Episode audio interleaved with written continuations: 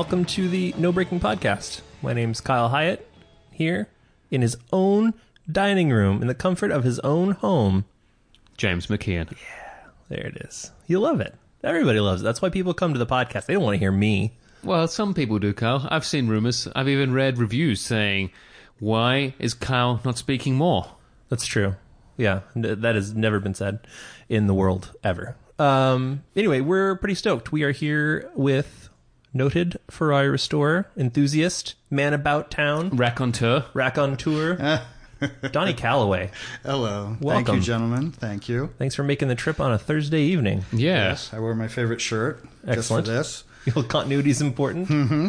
uh, awesome. Well, uh, yeah. So I guess let's let's start at the beginning because I find that is a wise place to start. Rather than the end, because then it'll be a really short podcast. So we may as well start at the beginning, so we've got a bit of traction to go through there. There you go. Yeah.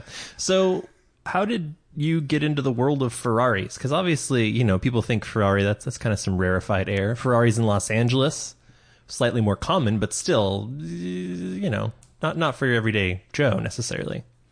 Let's see. Okay. My dad. I'll go back a little further. my grandfather had a factory here in LA. light. Yes, um, headlights. My uh, my grandfather had a factory here in Los Angeles post World War II, so it was that part of that big boom, and started making really good money. So my father, growing up, hits 18 years of age, and being obnoxious as they were, my grandfather takes him up to McAfee's place on Sunset. Um, late 50s, no, early 60s, and walks him in for his 18th birthday and says, Pick what you want. First thing he's looking at is a gull wing. Well, sure. And he's like, Oh, right there, that's what I want. But he notices something a little red in the back, a little red sports car in the back. And he goes around the back and he's like, No, no, no, no, no. This is what I want. $2,500 later, he drives out with 0102E. Um, was a Barchetta that was uh, rebodied. There's even a story behind that. Rebodied for the movie The Racers with Kirk Douglas. Oh, okay. So that was his car. And Not a um, bad first car. Uh-uh. No, doesn't suck. No. Puts my first car to shame, Kyle. How's it about you? yeah. Yeah. Yeah. yeah. Yeah. Pretty much. That's all you need to say. Yeah. So I grow up hearing these stories, and you know, my dad's a bit of a playboy, partier, as you could say. And 18 years old, Southern California, Los Angeles, up and down the coast, spoiled rotten brat in this little red Ferrari. And I got to hear about the girls and the Beach Boys, the music playing, mm-hmm. everything. So it sinks in. It's like, okay, wow, that's really, you know, my dad's proud moment, you know, Sure. becomes my wannabe moment. Mm-hmm. And then going through the years, my dad had Ferrari books laying around, and I had one Ferrari book, and I read it cover to cover. It was like the first book I ever read. So you can see things are starting. Come to LA. My parents separate. My dad goes to Hawaii. I come here to LA, and growing up in this neighborhood, uh, Beverly Hills, West Los Angeles, there are Ferraris everywhere Turns every out. fifth car. and at that time, there were more Ferraris in LA than anywhere else in the world. More than the factory, more than anywhere else in the world. Hollywood, LA had all the Ferraris. Stands to reason. Second, Absolutely. Southern California, and then the rest of the world combined. So, seeing these things, being around them, um, riding my bicycles into the local shops, begging to uh, to sweep their floors. If they give me a job, I'd work for free. You know, and sucking up to all the real mechanics, finding out who the real mechanics were, etc. Um, just you know, you you see these cars, you touch them, and they're soft and slick, and those lines, and you know, a teenage boy, that's it. Sure. it's on. You're, I'm hooked. But um, then, fast forward a bit, I end up on the Big Island of Oahu. Well, I go back and forth. My dad moves to Hawaii, and I go back and forth all the time growing up, Beverly Hills, L.A. Um, Hawaii, and I end up going to the Big Island to live. And I find this little Duetto, Alfa Romeo Duetto, 500 mm-hmm. bucks. And And this is a duet. It's a boat tail. Yep, like exactly. graduate car. Nin- basically. exactly. Mm-hmm. Okay. 1966. Guy was driving around. I begged him, you know, sell me your car. What's up? And then one day I see him without his car. I'm like, where's the car? This is Kona on the Big Island. And he's like, oh, you know, my ex-wife has it. The gear shift went out. She'd probably sell it. Here's her number. Go up there and it won't run. But my friend is with me and he's a little bit mechanically inclined. We open up the trunk and there's a condenser and he's like well try this. We put the condenser on it fires up and we drive away. Um, so wanting to be mechanically inclined i read the owner's manual and it says run the engine to 1500 release the chain tensioner and then tighten it back up to take out the slack in the Sure. in the timing chain I swear to God, that had to be lost in translation from English to Italian, from Italian to Yeah. English. It's just it's it's so simple. So, just as like that. Uh, Everyone does it these days, right? So I open it up, and I'm thinking, the genius that I am, fifteen hundred. Well, twenty five hundred's got to be even better. oh yeah. Of course. Immediately, jump the chain and destroy my brand new toy. And do I walk away? No. Somebody says, you know, that car is going to be the ruin of you. When I heard that, that was it. That was the proverbial fire. Mm-hmm. I was going to show him and everybody else that I'm not going to give up or anything. Sure. that was the beginning of my demise Well, the, fun- the funny thing too is is that that's a one of the few ways that I think you could really kill one of those Alfa twin cam motors because they are like suspiciously well Strong, well yeah. built. You know, oh yeah, I mean, They're the race car. engines. I had- yeah, just I had the a- left is just the frame, maybe, and that engine and the steering wheel, and then I mean everything else disintegrates around you. But then, Yeah, no, the motor's aluminum. You're golden. Like, yeah. Yeah. my my Alfetta, that like that thing slowly returned to the earth, but the, it ran so well, even with Spica injection. Mm-hmm. So yeah, well, good job. so I'm I'm tasked now with this car. I'm slowly running out of money. I get a job on a fishing boat, shrimping inner island of the Hawaiian Islands, and I'm saving my next to nothing money. I get enough money to buy my pistons. I get enough money to go back out to sea. Get enough money to buy my gasket set, etc., cetera, et cetera. And I sit under an old kiawe tree in Kona. I'm literally sleeping. I'm homeless. I'm sleeping in the fore of a Boston whaler to get away from the mosquitoes. Mm-hmm. I can't even lay out. I have to crawl up, but I got to shut those little louvered doors to keep the mosquitoes away. sure. And I did this until I had built that engine.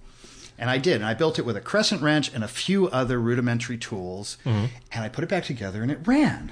And I'm like, okay. And I put it back inside the car using a rope hoist sure, to put it back in. safety third. Exactly. No, no jack, no nothing. Who needs things like that? I, I literally I dug a hole under the car so I could shimmy my body under. I mean, that's how they built it. Let's be Yeah. honest, Yeah. probably. to shimmy my body under to put the transmission in. And again, crescent wrench, quarter turn, eighth of a turn, quarter turn, eighth of a turn. Just torturous. I don't even. That's that's the insanity that mm-hmm. was that was flowing through my veins. I mm-hmm. had to have my car back, and someone said that would be the ruin of me, and that just I'm going to prove the world wrong, hard headed. And ship the car runs, paint it one day with a friend's, you know, sprayer and newspaper mask it off in the jungle. You know, mm-hmm. picking mosquitoes out of the paint job Hawaii, later. best way to do it in Hawaii. yeah. And then ship the car to California. And the engine job didn't last that long. It Well- started running funny because I wasn't exactly a, a skilled mechanic at that point.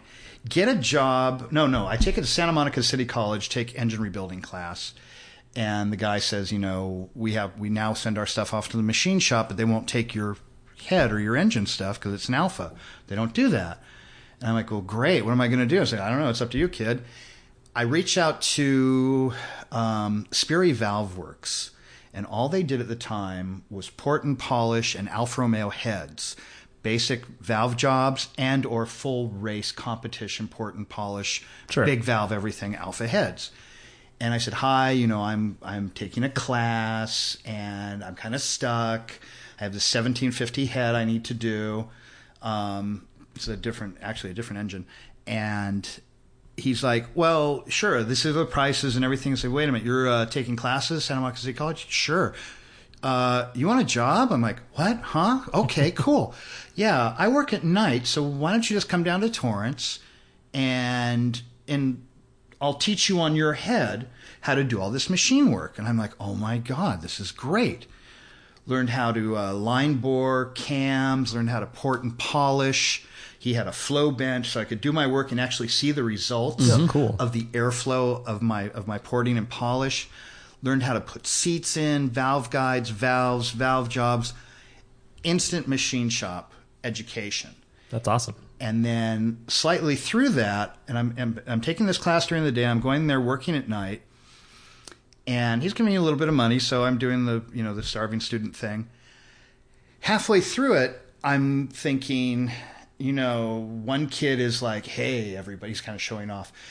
I got a job at um, the Public Works where I'm going to be working on all the diesels, and I'm like. Uh, that doesn't really sound like much fun. Another kid is like, I'm the apprentice mechanic at the 76 station in Westwood. That's the one for me. That one's 76. And I'm thinking, wait a minute, what am I doing with my I think, life? funnily, I think that place is still open and working on cars. yeah, no, I think it is too. And I'm starting to realize and that well, guy is still there. Yeah, He's just killing it. He's working his way up. He's junior mechanic now. now he's junior mechanic. So I'm realizing, coming to the conclusion, what am I doing? Why am I doing this? And it's like, oh yeah, I remember now. I'm in love with Ferraris. So back on my old old route when I was a kid on a bicycle, going to all these old real mechanics, Luciano and Bruno, Salvatore, all these names, all mm-hmm. these famous LA Italian Ferrari mechanics, sports car mechanics. And they're like, no, we don't have anything. How are you doing? Oh, you're taking a class. That's great, whatever.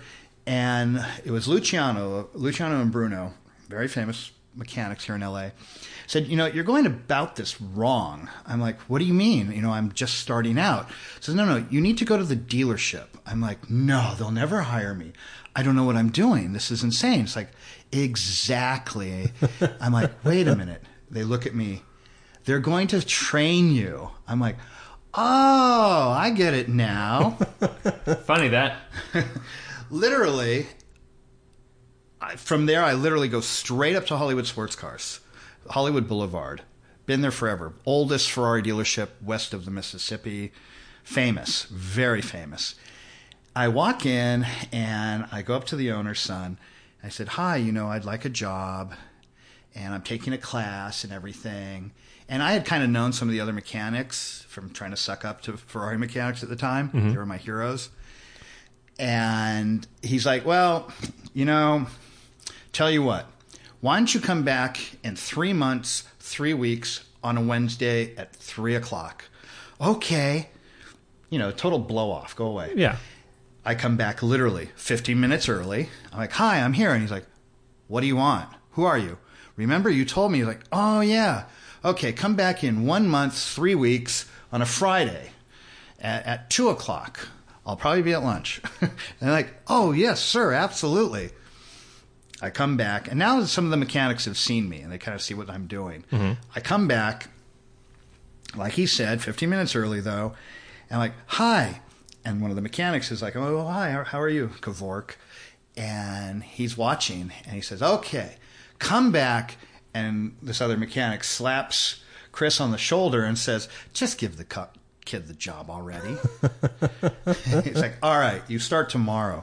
I'm like, oh my God, I can't believe it. But you're starting at Jaguar. I'm like, oh, sure. Okay, whatever. All right. I go, I come back the next day and I'm all excited. And they say, okay, you're going to be working with this guy on the lube rack. Jaguars, brand new Jaguars. They're gorgeous. Series 3, 1984. And they, uh, he's like, okay, I'm, I'm ready. What do you want me to do? Okay, this is your first day. Great. See that chair over there? I'm like, yeah, yeah, yeah, yeah. Great. Okay. Go get the chair. I'm like, yes, sir, right away. I go get the chair. He's like, I got the chair. Cool. Put it right there, right in front of the car when it's up on the rack. I'm like, yep, okay, right here. He's like, good. This is where you want it? It's like, yes, it is. Now sit down and shut up. I'm like, huh? He's like, don't say a word. Just sit there and watch. And I'm like, okay. uh, fast forward. Now comes the fun stuff. So I'm apprentice at Jaguar, going to Jaguar class, etc., waiting for my opportunity to jump over to Ferrari. But they had a service, Their service was that they had free pickup and delivery. You have your car serviced, they'll come pick it up and they'll bring it back cleaned and detailed. So I realized this, excuse me. So I got there early every day. And I would look on the board and it's like Blake Edwards Ferrari in Malibu, right here. I'm taking it. That's mine. And they take you out there and they drop you off and you pick up the car and everyone comes back. Mm-hmm. And vice versa, you drop off the cars and you wait to get picked up. And I'd always pick the Ferraris that were the farthest away. Of course. Clever that. Yeah, and I'm 21 years old, driving the hell out of. I can say this now. The statute of limitations Yeah, is passed. they're But purely for, for obvious podcast sake, driving the hell out of them to the speed limit. Yes. And definitely not exceeding that at any way, shape, or form. And Oh, staying no. and stopping three seconds at every stop sign that you came to. Absolutely. What stop sign? but and that was such a rush. I, I would always bring another T-shirt or something. So as soon as I get in the car, I take off the uniform and be like, "Yeah, this is mine." and it got to the point where I started driving five or six of these a day, go to work, and then I finally got an opportunity to go over to the Ferrari side, and I did that. And again, all day long. But I out I actually outran a motorcycle cop on Mulholland in a brand new 308. I was coming around one turn. I come around a turn and here are these gardeners and they're like, "Yeah." And as I'm going, I'm looking at them and I drop it into third. I'm like, "I'm going to show off." I'm going to take this sweeping turn as fast and as loud as I can. And as I'm not looking at them anymore, I start to look back at the road here's a motorcycle cop off of his bike running for his bike and it, at that moment it's like i have the jump on him i can either pull over right now or i can just hit it. And just go exactly the speed limit out of there, correct? no no no. So as i'm burning out in this turn i'm looking in my rearview mirror because now i'm making the other turn and i'm looking at him mm-hmm. behind me. Not only has he reached his bike but he is falling over it. The bike has dumped and i'm like oh he's going to shoot me I have to get out of here as quick as possible. Now, mind you, all these months ahead of time, I've been driving on every one of these little back roads in the Hollywood Hills. I know every single road Sure. in these Ferraris, in these mm-hmm. 308s. So I know all the secret spots, and I am just driving for my life to get back to the shop. I get to the shop, brakes are smoking. I turn off the car, I jump out of the car, and I run through the shop, and they're all, hey, like, I gotta go to the bathroom. And I run upstairs, and I know there's a little crack where you can see down into the shop from, from one of the stalls. And I'm sitting in there, and sure enough, here comes the cop. My God, he actually knows where I went. And he's yelling, Where is this guy? And they all look at each other. What guy? Don't screw with me. I know he's here. Where is he? I'll sit right here all day until he comes in. He's in big trouble. And he, they're like, okay, whatever. And they go back to work and they're like kind of laughing. And he gets a call and disappears. And it's like, oh my God. I come down and they all applaud me. and and then everybody got free beers for the next week Of course. at least. Yeah, no.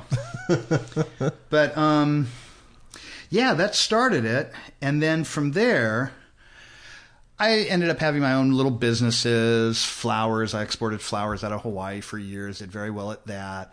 Um, did some other fun stuff. You know, I came from entrepreneurs and artists, so I always had, you know, not a normal life. Don't get a job. Why would I ever get a job? And um, whenever I was ever in trouble, as one in their 20s, uh, a vagabond in their 20s does, I could always hustle a Ferrari. Hey, mister, I work on Ferraris, or who does your work, or, you know, stuff like that. And I'd actually, you know, make a couple of bucks doing a clutch job or something. And um, I get kind of tired of doing flowers in Hawaii. You know, there's a big car collection in Hawaii.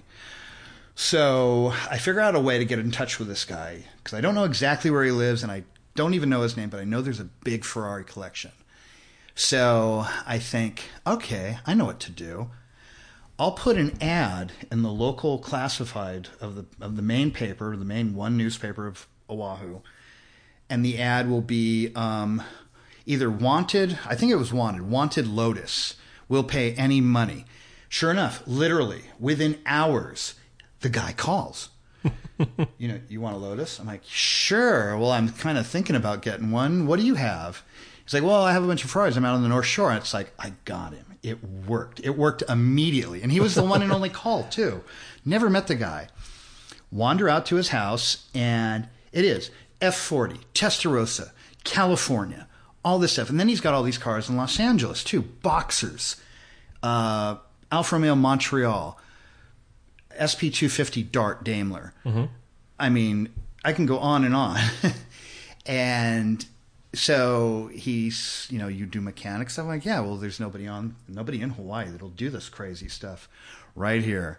So he gives me his entire collection. It takes me about four years to go through and restore every single car. Now, I have full access to this collection. So I would go in, grab a car, bring it out to my uncle's ranch where I had a house and a shop, and do the servicing, etc., oil change or whatever. So for as long as until I got tired of it, I'd have a Testarossa for my daily driver Sure.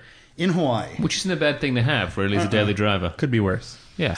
Um, the one car that I really loved that was kind of my keeper was uh, 72 T2 Bentley, Sand and Sable.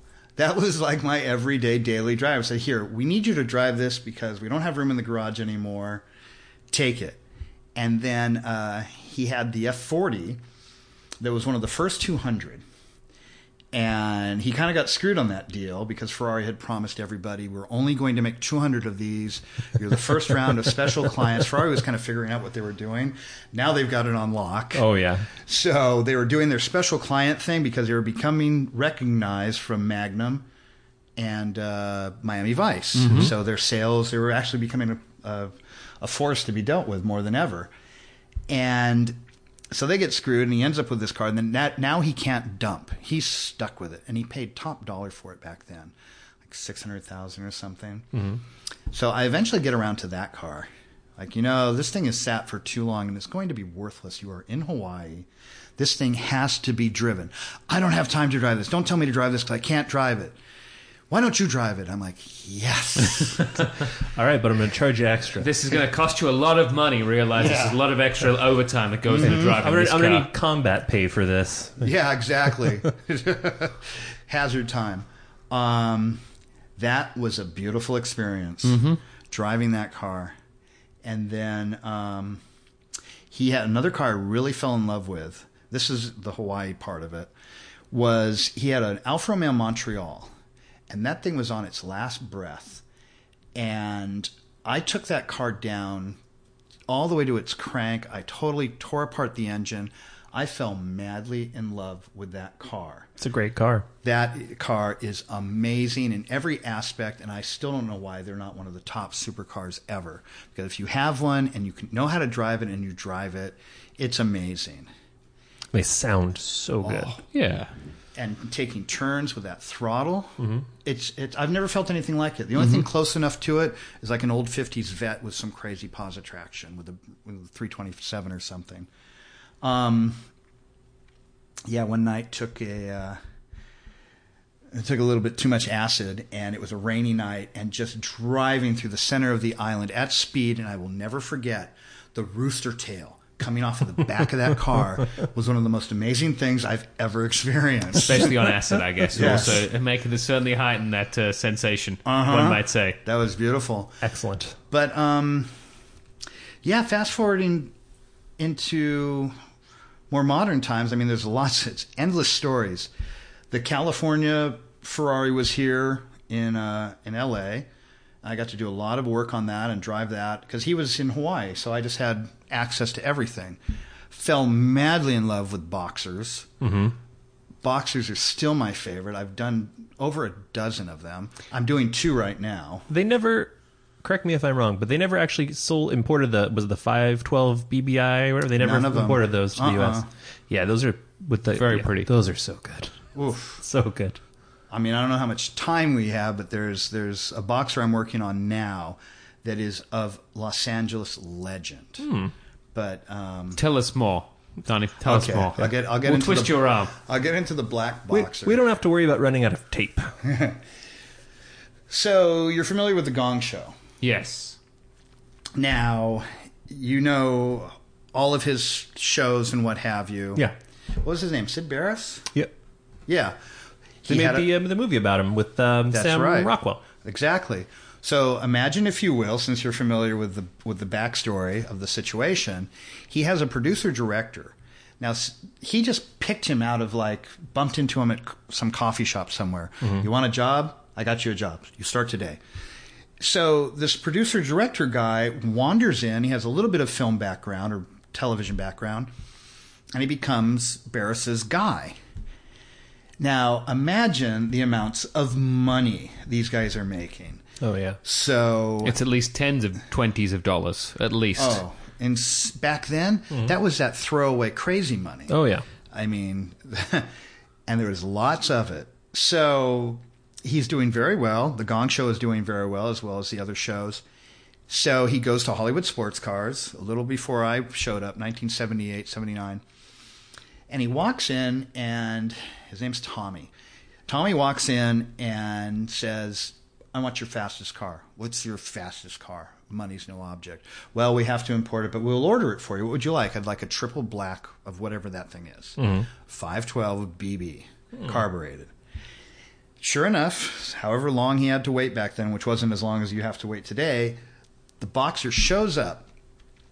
Now, the boxer shows up and he drives it for about a month or so. This is the fastest production motor car in the world. Nothing can touch a boxer. Nothing. It was that was it. This was the car. Um, late seventies, early eighties. So he drives it for about a month, and he takes it back to them and says, "Can you make it go faster?" and they're and they're and I know these cats, so I know how they must have acted to him, reacted to him. Um, it's already the fastest car in the world. How fast do you actually want to go? It's like I don't care. Money is not an object. It, object. I keep making this money. I got to get rid of I've this got, money. I've got so much money. Look, do you want to see my money? Look, take it. Take my money. Take it now. Absolutely. It's like the uh, I can't get rid of these cards guy. Yeah. Yeah. So they uh, it turns out that they they reach out to the factory. They get factory race pistons and they get factory cams. Hmm. and it's like we can actually we can do this, but you got to know this is this is a Le Mans level machine now. You have to be very careful with this thing. So he also got the rims, Oh, sure. the comp rims, mm-hmm. which are from 10 to like 12 inches, 11 inches. So he takes the rear rims and puts them on the front and gets these crazy big fat back rims for this boxer Ferrari. They do the job, and now this thing is insane. He's taking it up on Mulholland, and some of the cats that, like me, were working at the Ferrari places or know who, who the who's, the kids. Um, this car started to become famous. Like he would just give it to the detailer guy and say, you know, I haven't driven it for a while. Why don't you run it out to Palm Springs and back? And so he runs around the corner and grabs his friend, and they rip this car out to Palm Springs. and back. Back then, that was a road. Yeah. Yeah. Now you couldn't do anything, no matter No. what hour you go to Palm Springs. And they're like, we would, and the legends, and the stories are that even dropping it into fifth, it would throw you back in your seat. the ins- and the whole thing is Tommy's car, Tommy's car. So growing up, I, you know, I'd heard the stories too, and this was like, oh, this is that boxer. It became something somewhat of a legend. It goes up on Mulholland for the races. Sure. Nobody could touch it. It would just run through, and everyone would just like parting of the Red Sea, would leave him alone, and he'd rip through. Now, he, uh, well, Hollywood discovers cocaine. Sure. And it's plenty. And he got faster. Yes. So fast. Well, I didn't actually didn't get driven that much after that. So the degeneration of that lifestyle starts to occur. Now, boxers have their own element because they're of that period, and that coincides with that other part of that lifestyle the rich, you know, the flamboyancy, the Sure. Studio 54, the whole aspect of it starts to happen. So a lot of these boxers have weird stories connected to them just because. Now, he uh it's really getting bad. I think the Gong Show is at its end by this point, and things are starting to slow down a little, but not the use. Yeah. Not the drug use, not the blow. And one drunken night, the girlfriend who had just wrecked her brand new Mustang he bought her mm-hmm. is like, We're out of wine. I need to go get more wine. I need to get that wine quickly. Yeah, I need. Well, I don't have a key, and he throws the keys to her. Take the Ferrari. She uh, she takes it and, being slightly hammered, takes some crazy turn and hits the side of the mountain and rips the car basically in half. Wow. The transaxle, the wheel, the suspension tears off of the car, taking half of the transmission with it. I mean, I have the pieces of this, but I'll get to that in a minute. So now he still has money and he takes it to these shops. He's like, money is no object. I want my car back. And they start to fix it, and as shops take their time, Sure. he starts to run out of money because the money is going to something else at this point. Yes. And so there's a slow spiraling down of the car, and the car kind of disappears and fades into legend. And then it's like, hey, what happened to the car? Oh, it's gone. You know, he destroyed it, and everyone got to hear about the wreck. Um, I come across it. I'm wandering through some shop down in Long Beach area, and I'm way in the very back. This place is bumper to bumper old Ferraris mm-hmm. with covers and boxes and junk on them. Sounds But like if- a place I need to be spending my time. Yeah, a lot of time. Oh, it's still there, and it's still bumper to bumper cars. Oh, man. They they call this place the place where Ferraris go to die, Okay. and it's literally Californias, Daytonas, everything is there. All your dream cars are there, dusting away. So I got to know what's in the very back of this building, mm-hmm. six square foot building, and I got to know what's in that back corner. So I'm crawling, I'm sliding down hoods of Daytonas and what have you, and shimmying between Lussos. You're just cleaning them at this point, basically. Yeah. That's all you're doing. You're cleaning them. Literally. Polishing and cleaning Right. them. Oh, look, I didn't know this was a red car. So I get to the very back of this thing, this Hulk, and I, re- I knock the boxes off and I lift up the cover, and there's the corner of the tail of a black boxer. I'm like, oh my God, it's a boxer. This is great. I say, hey, what are you doing with this? And he's like, no, you know, the client wants me to fix that. Oh, yeah, sure, like everything else. Best of luck reach out to a friend, hey, you know, so and so has this black boxer. It's like, oh yeah, that's Tommy's car. I'm like, what? That's the car? Yeah, that's Tommy's car. You want to work on it? Sure. Nothing comes of it. A few more years go by. I'm building a boxer at the moment for one client. Um, and another client who has a Bizzarini and has all this other this other beautiful collection I'm working on and maintaining says, You're working on a boxer. Like, yeah. You want to work on another? I'm like, yes, I do. Well, we got to go and look at this car. Well, it's actually in pieces. The engine's out of it, and I got to know everything's there before I do the deal. And the guy is a friend of mine, and our kids were best friends, whatever. Um, you got any time? Get in the car. I just look at him like, get in the car. Let's go right now. Yeah, sure, let's go. We go down, and sure enough, the body is in one place, and the engine and everything is somewhere else the body is back at this guy's house. I have no idea. I'm looking through this stuff and I'm looking, going, you know, there's three transmissions here. And I'm like, this is a lot of money. And I'm looking at the engine, and it's dirty and filthy. I'm like, everything has to be gone through. And I'm poking around and I'm listening to these guys telling the story at the same time. And as they're talking, I'm starting to realize, and all of a sudden it dawns on me, oh, this is Tommy's car. Oh my God. And I get up and I look at him and say, we got to go. Um, we'll get back to you. And we walk out to the alley and I said, the cams and the pistons are worth more than the whole car. Yeah. You got to get this car. And he's like, oh, okay, cool. Go and I meet Tommy and I hear the whole story from Tommy himself. And I now have that car. And I'm going through the restoration on it. And it is going to be mind blowing. This is a 200 mile an hour carbureted boxer that is in my hands. I've already built the engine, I already did all the machine work. And this thing is amazing. It's going to be absolutely mind blowing. And, and as soon as people started to find out that I had the car, the old crowd, Oh, yeah. they're like, You've got Tommy's car? And then all the stories started coming out, stories I'd never heard about. Oh, I love that stuff. And this is like, and the only thing I can equate it to is that speed racers. Remember when Pops made that special ghost engine or that that um, You know the one I'm talking Yeah. about, that episode where you couldn't use the engine because everyone died with this engine. I'm like, ah, this is like that Speed Racers episode. so there's that story. I can't wait to finish that. That's going to be mind blowing.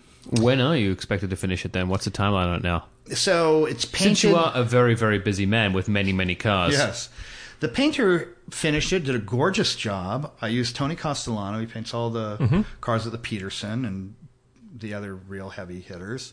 Um, wins at Pebble Beach every year with his Rolls Royce paint jobs. Um, the car is gorgeous, absolutely drop dead gorgeous. And now the guy is like kind of waffling on finishing it. And I'm like, well, I don't really have the room and take it back to your warehouse. So it's sitting there, and I've just started to talk to him again, saying, "Hey, you know, we need this glass, we need this." So I'm keep I've kept it afloat, and I'm resurrecting it like within the past six months. Sure. kinda went to sleep for a minute, so no, that's coming back. But I'm also about to finish another carbureted boxer. That's going to be fun. So, so how is like I mean, obviously parts availability for old Italian cars is kind of you know a joke industry wide. But now that like Ferrari Classiche is a thing, like is that any better, any easier, or is it still just like I got to call the oldest guy I know with the dustiest garage and hope he's got something? That's that's a very interesting. That's such a juxtaposition on what's really going on. So let's say a certain part, whatever that part is, you look on eBay, like that's my only outlet to maybe hopefully find a part. Sure. And there's two or three of them, and they want eight hundred, eighteen hundred dollars for this thing.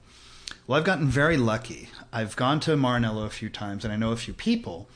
I'm getting my stuff directly from the factory. Mm-hmm. That eight hundred or eight hundred dollar item is either eighty dollars or hundred dollars to me.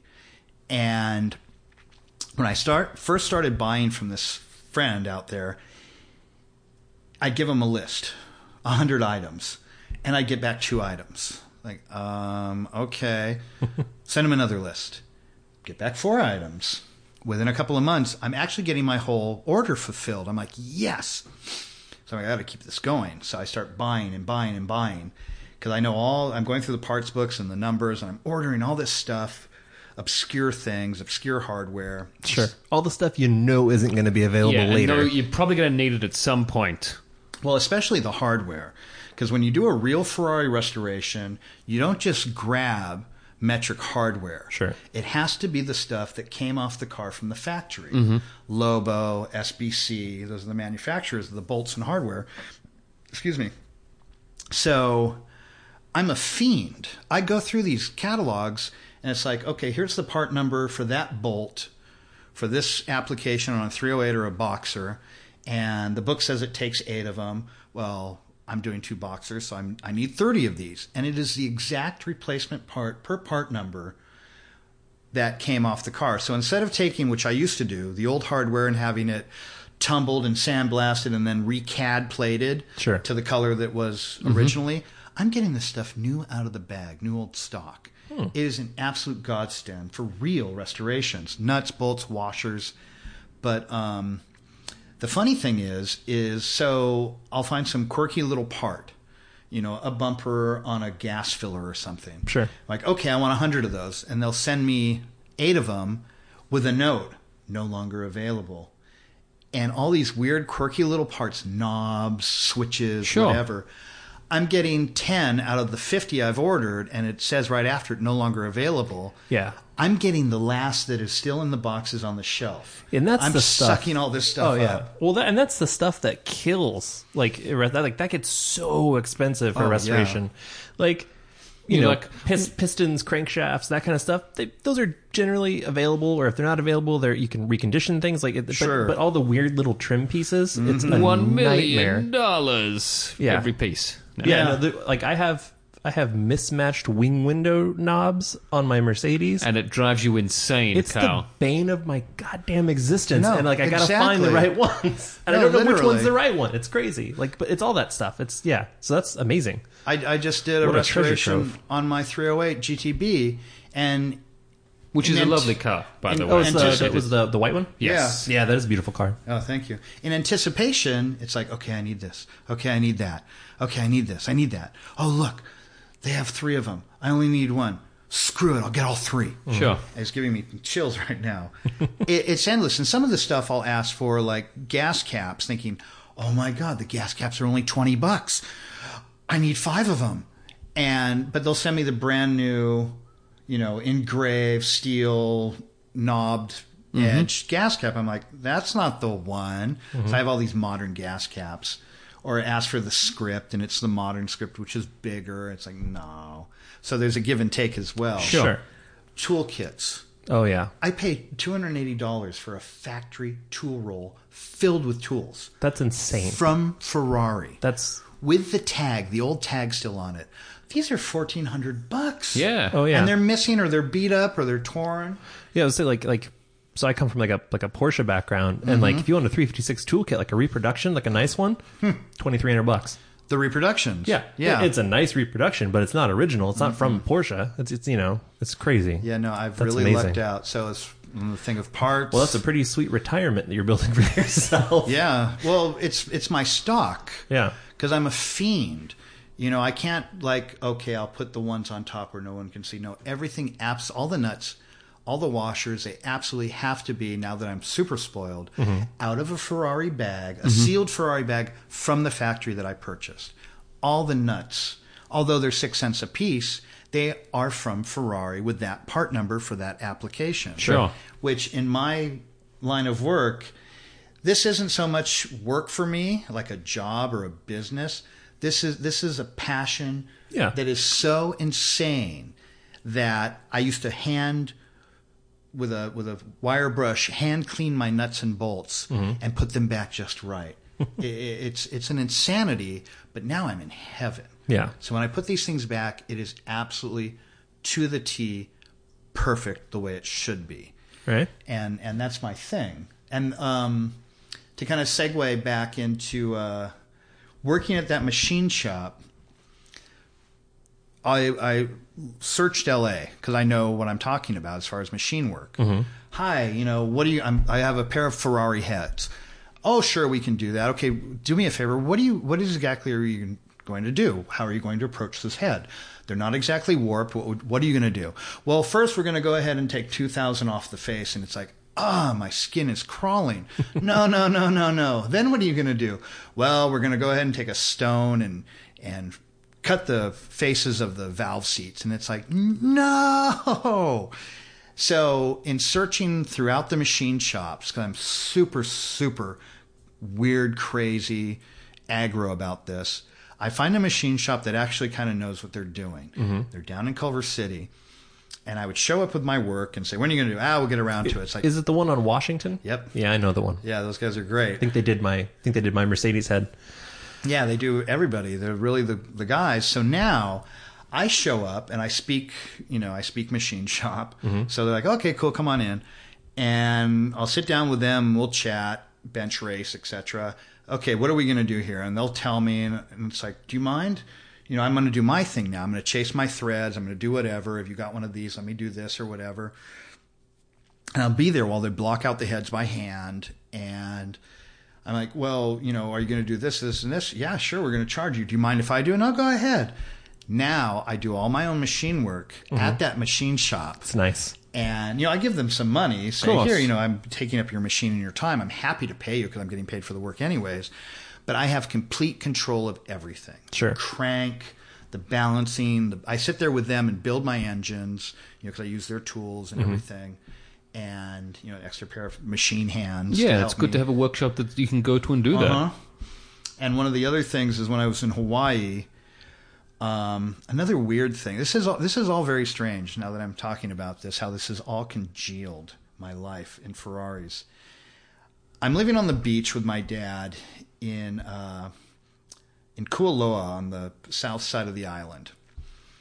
And he buys some old fishing boat from some old Hawaiian man that's up some valley, mm-hmm. you know, it's full of overgrown and horses wandering around wild and pigs wandering through the living room type of situation.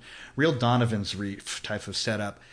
And as a kid, I used to be, get dropped off and everything. And this guy is an aluminum man. He eventually becomes my uncle Arnie. He uh, and I get dropped off there, being babysat on the weekends when I'm like 10, 11 years old. There's a Vignale Maserati Spider. There's a 260 Cobra. There's um, a bunch of dead Ferrari engines, a bunch of E types, a bunch of bathtub Porsches, speedsters, what have you, which have been dropped off for him to paint and do body work and what have you, and they get pushed aside. Um, Hissos, Spanish Suizas, um, Lea-Francis's, all this weird stuff. So I'm starting to grow up playing in these cars. And eventually, I you know go back to the beginning of my story. I start to get into this, and it's like I'm living in Hawaii. like, well, I'm going to go move in with my uncle and learn how to hand form aluminum bodies because that's what he did. Sure. There's a few Testarossas out there with his body work on it, some TDFs, real stuff by real people, and they'd get wrecked at racetracks, and he'd end up at his shop when he was in San Jose, and he'd hand form these cars. So I spent 10 years living with him, managing that Ferrari collection that I told you about earlier, mm-hmm. learning how to hand form aluminum bodies. We made aircraft from scratch, we do body work, I learned how to paint. So that's the other aspect of this disease of mine.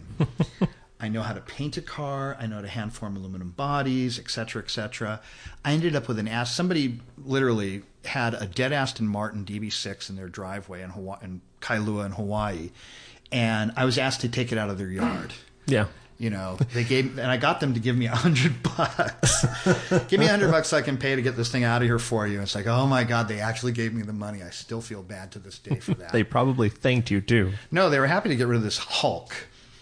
Oh, Hawaii's got endless car stories, endless crazy stories. But so I start doing the aluminum bodywork on this DB6, and I bring it back to life. Um, that was my driver for a while, and so now fast forward to present, same thing. I'm doing another DB4 or DB4 this time, alloy bodied car. I start asking the so-called, oh, call this guy. He does aluminum work. Yeah. Hi, you know, I've got this car. It's a client's car. What are you going to do? Well, first we're going to grind off the paint. It's like, Ugh. wait a minute, what? Well, what are you going to do about the dings and stuff? This car is pretty dinged up. Well, you know, we're not really going to hammer much. We're going to go ahead and just, you know, fill it and shape it. It's like, no, this is aluminum. I finally find a guy on the Oregon, California Oregon border. I bring him this Aston Martin, and he hand planishes, slap hammers the way you're supposed to do it. This car was beat up. He makes it like a brand new part from Aston Martin. The thing is gorgeous, and um, you know this is this is that steeping, that learning, that allows me to be able to do things right today. Sure. So that's why I use like Tony Castellano because I can sit there. I'm not too far from him. My ranch isn't too far from him. Where I can go there and I can say, okay, now I need this edge to be consistent throughout. It can't be sharp. It can't be flat. It has to have a certain curve to it where you feel it mm-hmm. with your thumb. And he's like, yeah, yeah, yeah, I know. And all of these vendors I use, it, it comes up in conversations like, you're the biggest pain in the ass we have ever dealt with. I'm like, well, is that a bad thing? It's like, no. The problem is, is you know what you're talking about. I'm like, cool, great. That's actually cool. But so we tolerate you, and we we tolerate each other because now I know they know what I want, and it gets done beautifully. Sure. Because you got to know what you're doing. You have to have painted a car, or you've had to have had, you know, hammered out aluminum bodies in order to know what needs to be done. Because any hack can get a hold of this stuff and just tell you, sell you a bill of goods. Yeah. Mm-hmm. And there's nobody really out there. They're very rare. Yeah, Real it's a- panel beaters. It's like I know approximately one. Yeah, And, and he's great, but he's real busy and he, he never sleeps. Yeah. sure. So you know, Shout out to Rod Emory. Lovely guy. yeah. No, That guy- I know Ron. That guy's a champion. Yeah. And he just pa- what energy bars and no sleep is how he goes. That's right. Oh, he's constantly busy. Yeah. um, I mean, it just goes on and on. But that's you put this combo of this passion together. Where I've gone to the machine shops and I've done my time. I've worked at Ferrari and Jaguar. Um, you know, I maintain a bunch of weird cars. I'm deeply steeped in Alfa, and then the paint and body aspect of it. And I drew the line at leather. I'm like, I'm not doing. I've gone too far. I can't go all the way. I won't Yeah. live long enough. Right. So I've, I have a really good interior guy who does the stitching correctly. Yeah. Because again, I've I've lost money with people. You know, what do you want here? and the stitches are wrong. I was like, no, I got to do this over again. We just lost a hide. So I have a guy I've known forever here in Hollywood.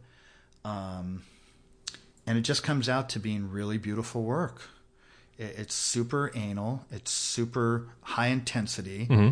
and you know sometimes I get really angry because it's got to be done the way I need it to be done. Well, sure.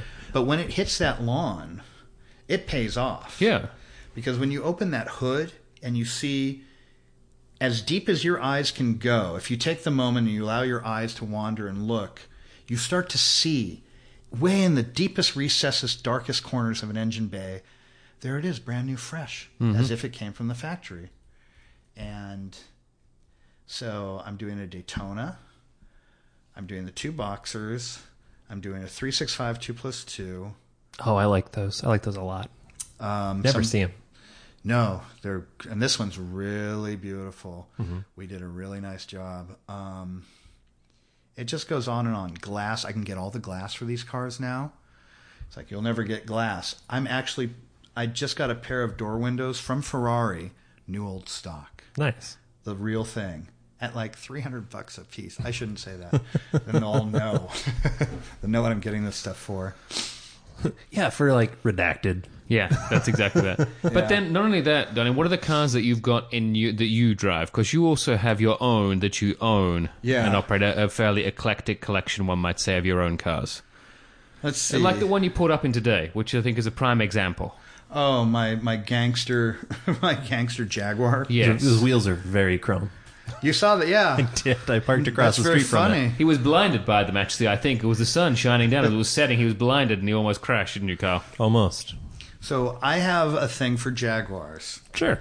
Um, I'm madly in love with the Series 3 XJ6 because I'm schooled in that car and I drove those all day well, as well. 308s and Jags from 1984. That was my time at the at the dealership. So I have a thing for them. So I have a 1984 Ferrari, which there's a story to that as, as well from Hollywood Sports Cars, and I've had five Series 3 XJ6s. And I love them. The current one I have now is black with tan interior. I found that in Malibu. And so they're great cars, but now they're quite a period piece. Yeah. They use that old stuff. It's a pain in the ass to maintain. And the generation after that, 90s and then 2000, mm-hmm. cars are so much better. The AC is colder. And they're so cheap. They're so They- so cheap. Well, I didn't realize this. So you have a car that is easy to drive. Everything works. Yep. AC works, radio works. They have Alpine stereos. This is all factory stuff. When back then Mm-hmm. it was kind of a thing. So there was this this evolution that happened, as we know. So I'm looking for old Jag parts at this Jag um, junkyard out in Simi Valley, not Simi Valley. I'm sorry, Sun Valley, and there's this car, this dirty, filthy, blacked out windows, and it's like this is this is a drug dealer's car. What's up with this thing? This is spooky. Mm-hmm. Like, hey, what's up with this car? Is there anything wrong with it? It's like, no. How much do you want for it? Two thousand bucks. Can I drive it? Sure. I drive it. I'm like, oh my god, I'll take it. And that's that car. I now have five of those things. I well, have it's a- nice because they are disposable, basically. Are they? well, I mean, most people could could reasonably look at a, a mid '90s to early 2000s Jag, you know, pay three or four grand for it, and then when it breaks, eh, and get another one. But because the they don't parts- necessarily have the, you know, The, the, skill to fix it. Yeah. Well, sure. So I don't touch any of my Jags. That's Sure. just a little too much of a pain in the ass. sure. For as we all Ferrari's know why. totally fine. I can Oh handle no, it. But Ferraris are easy. but the Jags, that's no. a Let's take a cakewalk. step back on the Ferraris, Jags. fix Yeah, them no, with no, a no. hammer. Yeah. Come on, how hard can it be? a flashlight and a hammer. so, um, okay, so I have this car across the street, the XJ8. Then somebody turns me onto a supercharged car. Oh, I'm in love. Oh, I was looking at the it was it the the R, the XJR? I was looking mm-hmm. at those and I saw one for like six grand, and I was like, I, I don't need any more pain and frustration in my life. I paid somebody turned me onto one. It's like three thousand. I'm like, I'll take. And the guy just put a thousand dollars worth of these crazy tires on it. It's like, mm-hmm. yeah, of course. It is my favorite, most fastest car I own. I mean, I will take most Ferraris off the line, mm-hmm. and they can't catch me in this supercharged Jag. Then somebody says, "Hey, I, you like Jags, right?" I'm like, "Yeah." Well, I got a V12, XJ12. I'm like, "How much?" Four thousand bucks. I'll take it. then there's a modern one that I drove. I'm like, this thing is too modern. It's the current, of the aluminum bodied mm-hmm. one. Yeah. And it's like, but my mom might want this. So now my mom has one. so I've got all these Jags, and it's like, it just it happened. Sure. One grew into another because they're so inexpensive and they're so nice. Yeah. I never really fit in sort of I had a friend in high school that had that sort of the, the 1980s um, XJ6 kind of model and I never really fit that well in it. And I, I which sucked because I was disappointed. I really like those cars. They're pretty. Yeah. Uh-huh. But it's probably for the best. I had a lot of really really unreliable cars Ugh. throughout the years. I, I feel like I probably would have, you know, it might be a very different story today had I owned a Jag. I'd be homeless or something. But not only the Jags, you've got other things as well. I've got a 1972. Well, it's my second one. Um, when I was 18, my mom bought a 73 Jeep Commando, which has a 302 V8 with a 400 GM transmission in it, four wheel drive. It's kind of like the muscle cars of Jeeps because it's early 70s. Sure. sure. I grew up with that car. I was my daily. It was my first, like my second car. Love this car. So that car I drove through Death Valley until the body broke off of the frame. I four wheel drived every road you can possibly drive in Death Valley mm-hmm. through my teenage years and forward. Now I have a replacement. Again, 304. No, yeah, 302. Either one. I always get them confused. Um, and I love that Jeep. It will go anywhere. I, it's amazing. Then I have um, Buzz Aldrin's Duetto, Okay. 1967, Cape Canaveral. Got the paperwork. He bought it for his son in 1967. Buzz Aldrin, Cape Canaveral. So you know what he was doing. Oh yeah. He buys it for his son for his graduation present right about the time the movie The Graduate comes out. Awesome. I've got that car. That's a special car. Um, one of my clients literally just dumped on me because he wanted to back out of the restoration. He's like, you know what? I don't want this car. It's yours. Just, we're good. I'm like, okay, cool. I don't know the year. Forgive me. I'm not really good with years on cars. Um, 2000 Dino, Fiat Dino Okay. Coupe All right. all aluminum, and I just did a Spider. That's that engine is old Ferrari. Yeah. that is the all aluminum V6 Dino. That's like Formula One stuff. That's old Ferrari. That's neat to play with. Yeah. Yeah. Those Um, those such such pretty cars. Really the pretty coupes cars. especially. Yeah. So I built one of those, and then I ended up with this coupe. So I'm excited about that. Um, I've got my 308, my QV, which I love, Obello. Oh, so I recently just purchased a 348 Spider convertible Ferrari, the dog, which is now the dog. But I started doing some research. I looked at it. I'm like, I got to have this car. Um, you cannot walk away from the price. And I went to. Tri- There's some paperwork issues, but I'm I'm ironing it out. But while I was at uh, AAA at the DMV service, I said, run a plate for me, see if it's available. And so I have Obello, which is my 308. And I said, do you have uh, O space Bella, B E L A? It's like, yes, it's available. Thank you. I will take it. Yes, please. So now I am going to have a white Ferrari Obello and a red Ferrari Obella. I love it. Yeah, I'm kooky that way. I like it. Very nice. I can't help it. Hey. What else are you going to do? Right. Yeah. That's pretty amazing. Oh, I've got a 57 Chevy truck. Mm-hmm. Original owner. He got too old to drive it. This thing is beat up and rusty. Perfect. It's just the way everyone likes it. David Gooding saw it and he looked at me and says, You're not going to restore this, are you? I'm like, Never going to happen. He's like, Exactly. You must mm-hmm. keep it like this forever. I'm like, Yes, David, it will be this way forever. That's that's pretty amazing. See, obviously, you've got plenty of space to store cars. That's the pr- that's the problem in Yeah. Southern California. Is unless you own a warehouse, keeping Sure. cars can be a problem. Yeah. And this is where we can ask Donnie now for us to get the invitation there for them to drive said cars, and he can't say no. That's exactly right. That's what I was leading into. well, when you guys come out, I have some of the most amazing roads you can imagine There we go. minutes away from me. And these are gorgeous desert roads. that we can just stick to the Winding speed limit the whole way. That's exactly There's- right. The road is ours. We can do whatever we want, and you Mm-hmm. can see down the road until vanishing point. Um, and I usually have a few Ferraris laying around. Perfect. So that's It's a hard ti it's a hard thing to ask. I mean, that's like we, we'd probably have to ask for hundred dollars, Donnie, for that to be able to come there. Just I think to, I to might pull- be able to sway you. All right, all 100 right, bucks. okay, okay. Awesome. but yeah. So, well, what is if if somebody is interested in in reaching out to you, uh, maybe to restore their uh, car that's in need of love, their their Ferrari, their Jaguar, whatever. Where where would they go to uh, to get a hold of you?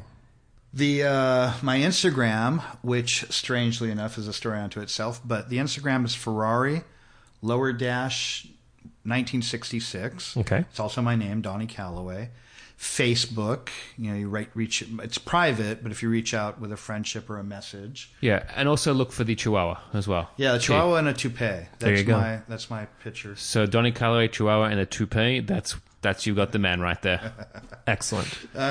awesome. and also, let's be known, Donnie is a very prolific poster on Instagram.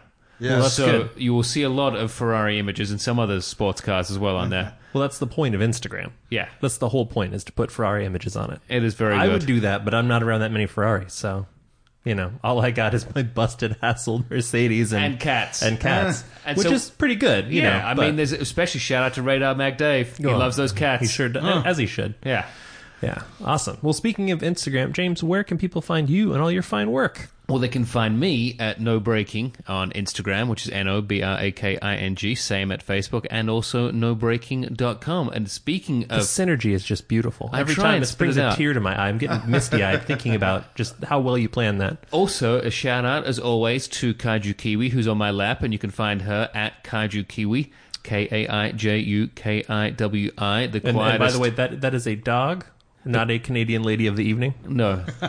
to Carl, you might, we didn't even get to touch on that, Carl, about your Canadian ladies of the evening for your trip to Montreal. I did go to Montreal And, in uh, Quebec. When you had to slum it at the Formula One Grand Prix, isn't that right? Yeah, that's true. I did. I gotta go. Uh, uh, I gotta go to the yeah the, the Formula One race in Montreal. I gotta visit the Paddock Club. I got a a, a race uh, a ride a ride at speed around Circuit Gilles Villeneuve with Martin Brundle in an Aston Martin uh, Vantage, the new one. Shout out to Martin Brundle, who we should expect to now have him on the. Uh, did you hit him up to come on the podcast, Carl? He's Obvi. coming after me. yeah, he's, he's Next we're just lining him up outside. And I also got a tour of the Martini Williams garage. Wow. So I got to see all the secret gubbins. Really? Mm. You just can't talk about it now. Well, I can talk about it. I just couldn't take any pictures. Ah. But spoiler alert: the back of the garage is filled with Formula One car parts. Yeah. Oh. Yeah, so it's pretty good. Yeah, I thought the axles would be bigger. Frankly, that was the most shocking thing for me. They're only they're maybe like an inch, inch and a quarter around, but I thought they'd be bigger because all the you know that's All the that stress and stuff. But yeah. nope. And then, since this was your first Grand Prix, Carl, that you've been to, what was it about the? I mean, obviously, you were not particularly enthused or excited about the race 'cause it wasn't one of the more exciting ones this past It's a- weekend. Circuit Gilles Villeneuve is a great track, and I think I, I, I it was a good track to go to in hopes of seeing an actual race. But yeah, it, it just yeah. It was the race a- wasn't there, but what was the science like behind the cars? Because obviously, I've experienced Formula One before, so I wanted. And there's a one particular listener, a young man, Nigel McKeon, wanted to know exactly what your thoughts were on the science behind it. Oh, Nige. Well, it, you know, it's it's interesting. Uh, from from a technical standpoint, it's all you know very fascinating. It it's not really that relatable. I I'm I grew up watching sports cars and being involved with that, vintage racing and that kind of stuff. So that's kind of what gets me hot under the collar. Oh yeah. Uh, but uh, like vintage Formula One, sure, but the new cars, it's just it's uh, the things they're capable of. They're they're so big. You you don't really get an impression for how goddamn All big wing, those cars are. They're all huge. air management. all ninety five different like levels of spoiler on the on the nose Mm-hmm. cone and and every it's it's just crazy. Um, it's absolutely just fascinating. But yeah, again, I, I think. I think the sport would benefit if they got rid of some of the aero.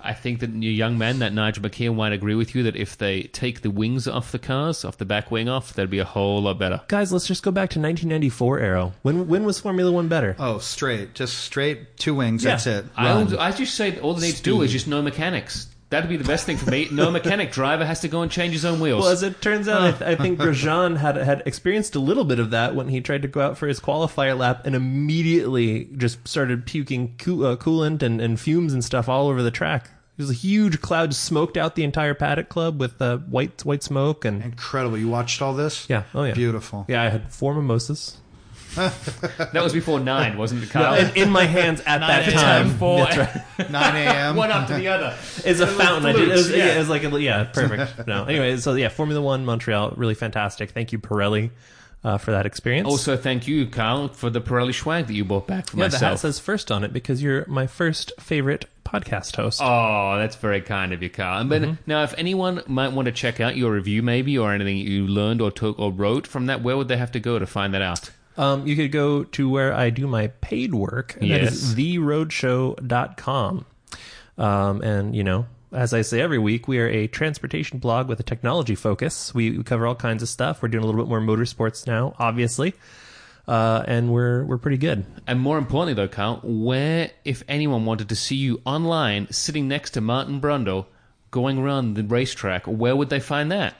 Um, well, that's that video is on YouTube. And what what is the Ro- Roadshow Autos, and then uh, yeah, you can find uh, my unpaid stuff uh, here, obviously, or uh, on Twitter and Instagram, which is Kyle J Hyatt. Hyatt, like the hotel.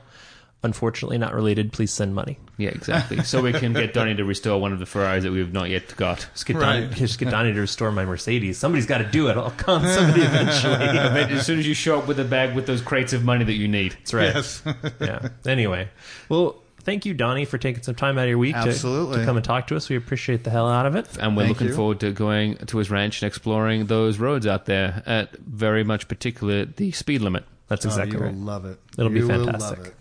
And uh, thank you guys for coming back and checking us out every week. We uh, we appreciate that a whole bunch. Yeah, we also appreciate you giving us five star reviews, nothing less. We always would like to get at least seven or eight stars, but Strangely, James, your pleas for five star reviews have been working. We've received nothing else. exactly. And that's, well, as we'd expect because we are five stars. I mean, we go without Sure. saying. That's what it says on your business card behind Raconteur and Bon Vivant, right, Carl? That's right. And futurist. there you go. Yeah. Good And- time Charlie is going on there next. It, it is. And those business cards are getting incredibly big. It's like an envelope now, I think, is going right. to be. Uh-huh. And then also, if you've got any questions, feel free to hit us up on the old Instagrams. We try and make that. And if you've got suggestions for future guests, let us know. Yeah, and we will attempt to accommodate them. We try as best we can. Cool. But as always, thank you so much for listening, guys. Really appreciate it. And we'll see you next time. Yep. Bye Bye. Bye.